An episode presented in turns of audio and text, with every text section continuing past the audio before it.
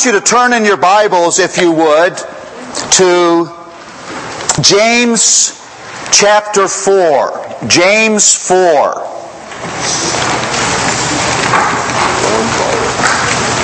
Because this takes, this passage takes this principle of what rules the heart into your relationships. And you can, you can absolutely say this. What rules your heart will shape and control your relationships. Yes, we're still on the first principle. Uh, we will we will move beyond this principle, believe it or not, but we're still on this first principle. This is the foundation of everything we're going to look at uh, as we consider this important relationship of marriage. James four.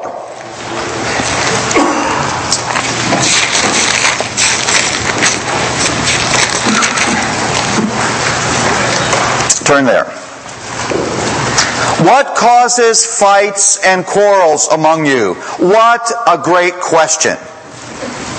Why in the world do we have so much conflict in our lives? Have you noticed it? I mean, how many of you have lived a conflict free 2008? Last month. Last week, no instance of impatience or irritation. Yesterday, not one moment of impatience with somebody in your life. Today? It's amazing. Somebody raised their hand, but their spouse was going like this. So, we know that wasn't true. Uh, it's, and you know, think about it, it doesn't take very much. Let's say you're, it's late at night and you're shutting down the house for the evening and you go into the kitchen to turn off the kitchen lights, and you notice on the counter is a nice, fresh, plump bagel. And it's well wrapped. You touch it, it's still soft. And you, you name that in your mind as your breakfast. That's what I have for breakfast. Be real quick. I can toast that baby quickly, cup of coffee, I'm out of here. That night you go to bed with bagalistic dreams. You awake in the throes of your own bagalism. You know, you're getting ready and you're thinking about that bagel. You're thinking about how uh, quick your breakfast is going to be. And you go downstairs, you open the door to the kitchen, you look at that counter.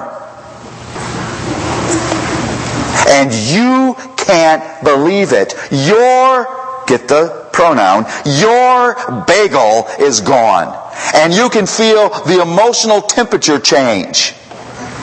And without stepping a step, you begin to yell, Who ate my bagel?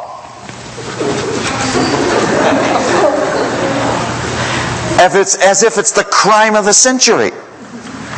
Now don't sit there and act like you don't know what I'm talking about. You do. Or you're driving to the driveway and there's a bike lane across it. Wow, it's a bike. It's a hunk of metal. And it, it can produce rage. You get out of the car and you say, stupid brake, how many times have I told you?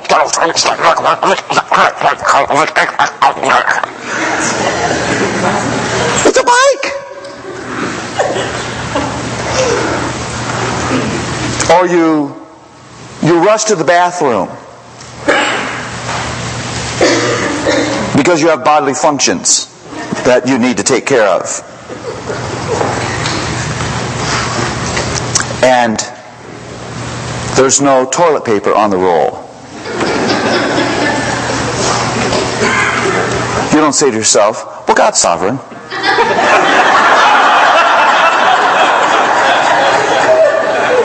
He's obviously planned this moment for me. I don't know what he wants to teach me. You're, you can't believe it. It's toilet paper. Or, or you, you like to have the uh, toothpaste rolled up because that meets the needs of your sense of order. And you go in there and it's been squeezed. You think, forget it. I'm not going to buy toothpaste again. They can brush their teeth with baking soda. Uh, no, I'll buy some, but I'll hide it. It's toothpaste.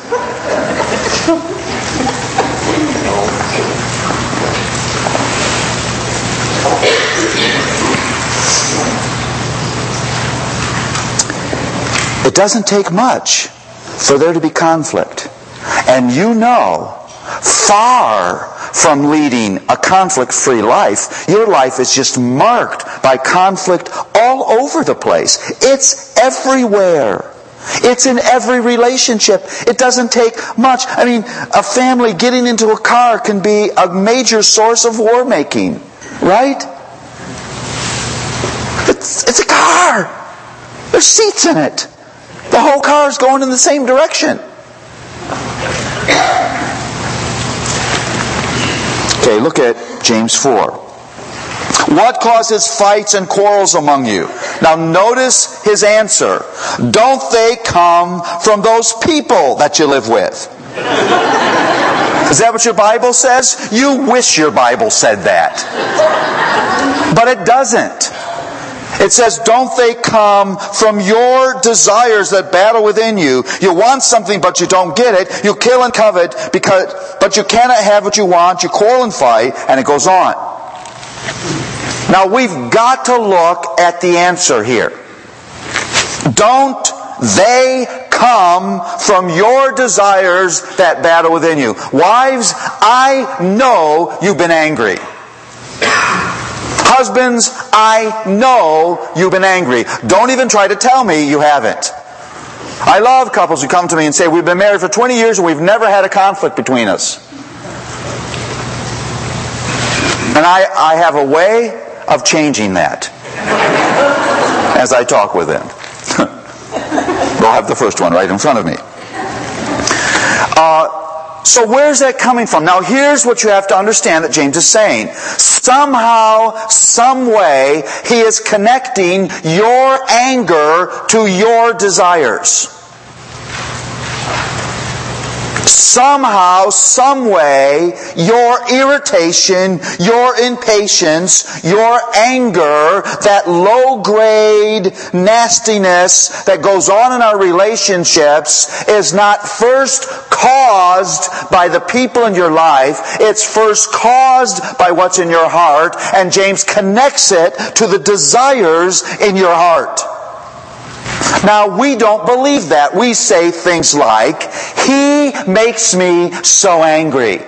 Listen, if James is right, and he is, people and situations do not cause your anger.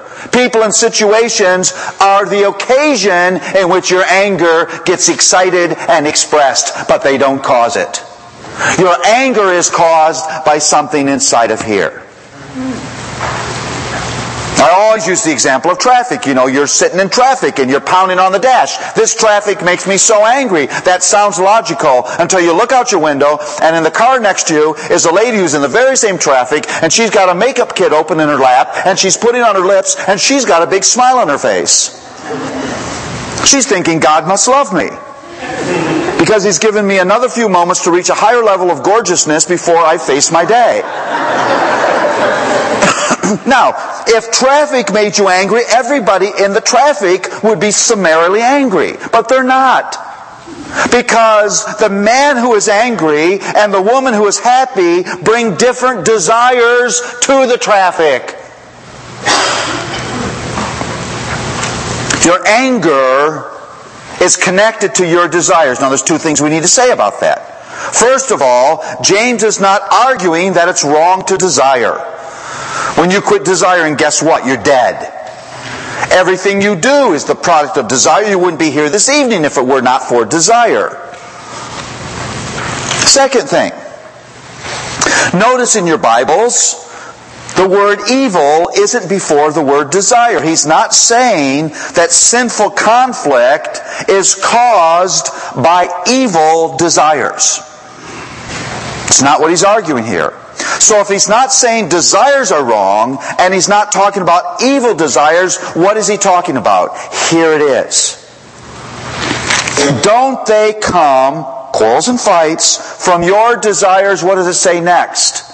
That battle that wage war within you. James is ripping back the curtain and he is revealing to us an incessant war that takes place on the hearts of everybody in this room. Everybody, all of us have this war going on in our hearts. This is an inescapable war and its war will continue to rage till we're finally in eternity. It's a war of desire. It's a war between what God wants and what you want. A war between God's plan and your plan. God's purpose and your purpose. God's will and your will. God's kingdom and your kingdom.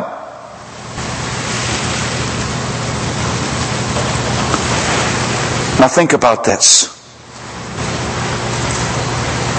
Whatever set of desires rule my heart, that set of desires will shape my responses to you.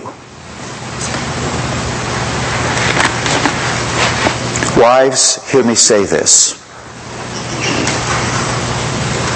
When you're angry at your husband and you say and do unhelpful things, you are not angry because your husband is a sinner. You're angry because in his sin, he's in the way of what you want. Husbands, when you're angry at your wife and you say and do things that you should not say and that you should not do, you are not angry because that person is a sinner. You're angry because in their sin, they're stepping on what you want.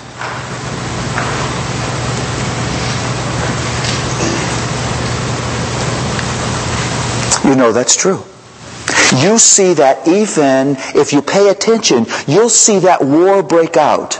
Uh, think about this. Have you ever had one of those moments, I know you have, in your marriage where you knew you're going to have a difficult conversation?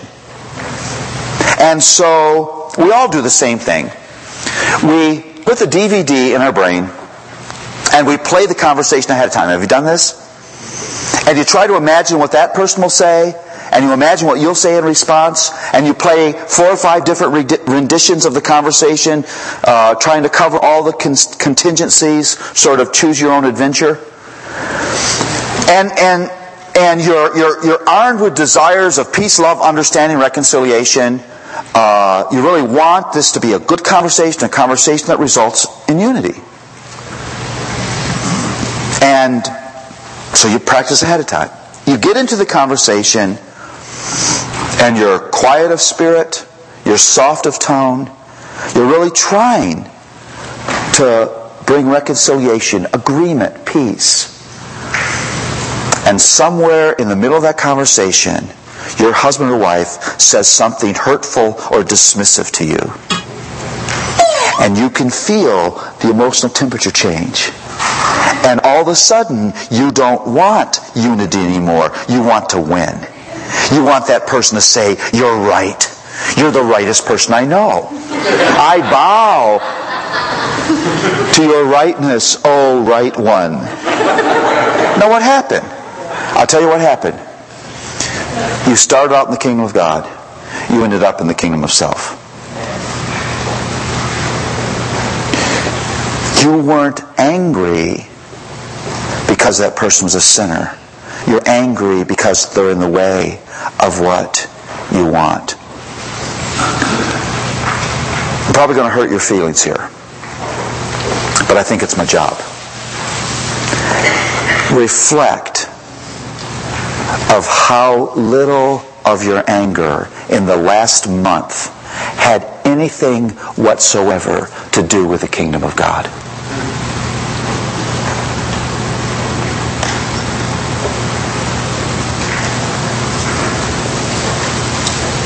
doesn't have anything to do with the kingdom of God. Very seldom are we angry because we have such a zeal for God's purpose. I'm angry because I love you and I have a wonderful plan for your life. I know exactly what I want from you. I know exactly how I want it. I know exactly where I want it. I know exactly how it's supposed to be delivered. And I'm angry because you don't get it.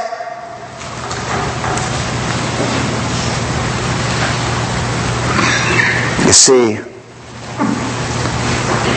in your marriage, you don't need anger management. That's the world system. You know what you actually need? You need worship realignment. That's what you need. You know, if I'm if I'm standing before my wife in a rage with my fists clenched and I'm saying to her, "You ought to be glad I'm a Christian." now, is that a good step? I guess that's a good step, but that's not where God wants me. You know where God wants me? He wants me in that situation and I don't feel the anger anymore. Because in that situation, He's ruling my heart more than those other things that once ruled my heart. Now that actually leads us to the next principle. I know you're so excited. Because you've tried to write 9,000 things in this little spot on your notes. Well, here it is. Sin Principle two, sin causes us to shrink our lives to the size of our lives. Turn, if you would, with me to 2 Corinthians 5.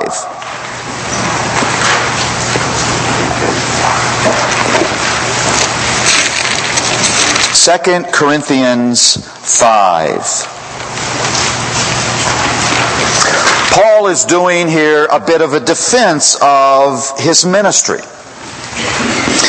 And listen to what he says here. I'll jump in in verse 14. For Christ's love compels us because we are convinced that one died for all and therefore all died. And he died for all that those who live should no longer, what does it say next? live for themselves. Say it. Live for themselves. But for him who died for them was raised again. This is what sin does. Look up here. Sin turns me in on myself. Sin makes me live in the claustrophobic confines of my own little self-defined world. Sin makes me obsessed with my wants, my needs, my feelings. I wake up in the morning, I'm not greeted with love for others. I'm not greeted with the purpose of God. My mind is immediately filled with what? You know this is true. Your, your mind is immediately filled with what? All the things you want for that day. My wants, my needs, my feelings.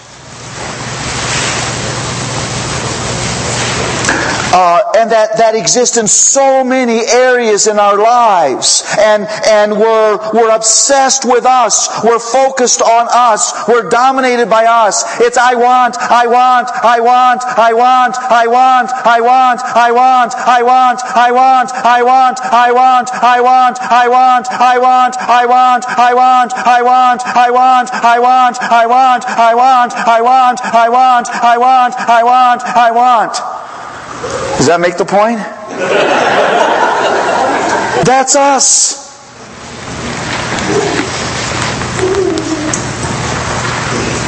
I want to drive on roads paid for by other citizens who choose not to use them. I want chocolate at ready reach any moment of my existence. I want a wife who says, Yes, dear, of course I agree. It's you. I have loved living in the glory of your wisdom. I can't believe that I've been blessed to be with the glory that is you. I want children to say, Of course, Dad, oh wise one. I would be glad to. I want neighbors to not only plant flowers in their yard, but my yard. I want a restaurant that never has bad service. I want a grocery store that never has lines. I want to go to a department store that has everything that I'm looking for at easy reach with straight aisles all the way through the store. Not those. I want, I want, I want, I want, I want. And things that are not important rise to levels of importance because I am so obsessed with my wants, my needs, my feelings. I wish I could say to you that I have every day of my marriage cared for Luella more than me, but it would be a lie.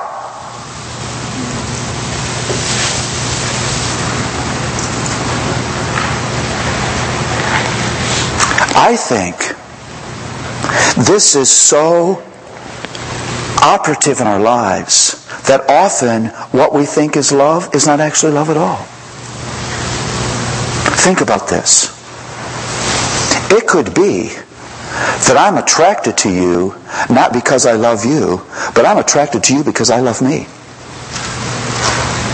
And so a woman is shopping for a man who she thinks will be the completion of the dream that she has for her life. And she finds this guy. She is, she's just excited because this looks like the man. She's very attracted to him. She wants to be with him. She hangs on the sound of his voice. She doesn't do that because she loves him. She's doing that because she loves her. And she thinks this man will deliver to her the things she wants in her life. The only problem is, he's doing the same thing. He thinks he's found the woman that will complete his dream. What's going to happen? There's going to be a horrible collision followed by an explosion of their dreams because it was never love in the first place. I was attracted to you because I love me. I think that goes on all the time. I think there are marriages in this room that are struggling because you never had pure biblical love for one another. You had powerful attraction that was really uh, not love of the other, it was romance. That was actually self love in a costume. It was marital Halloween.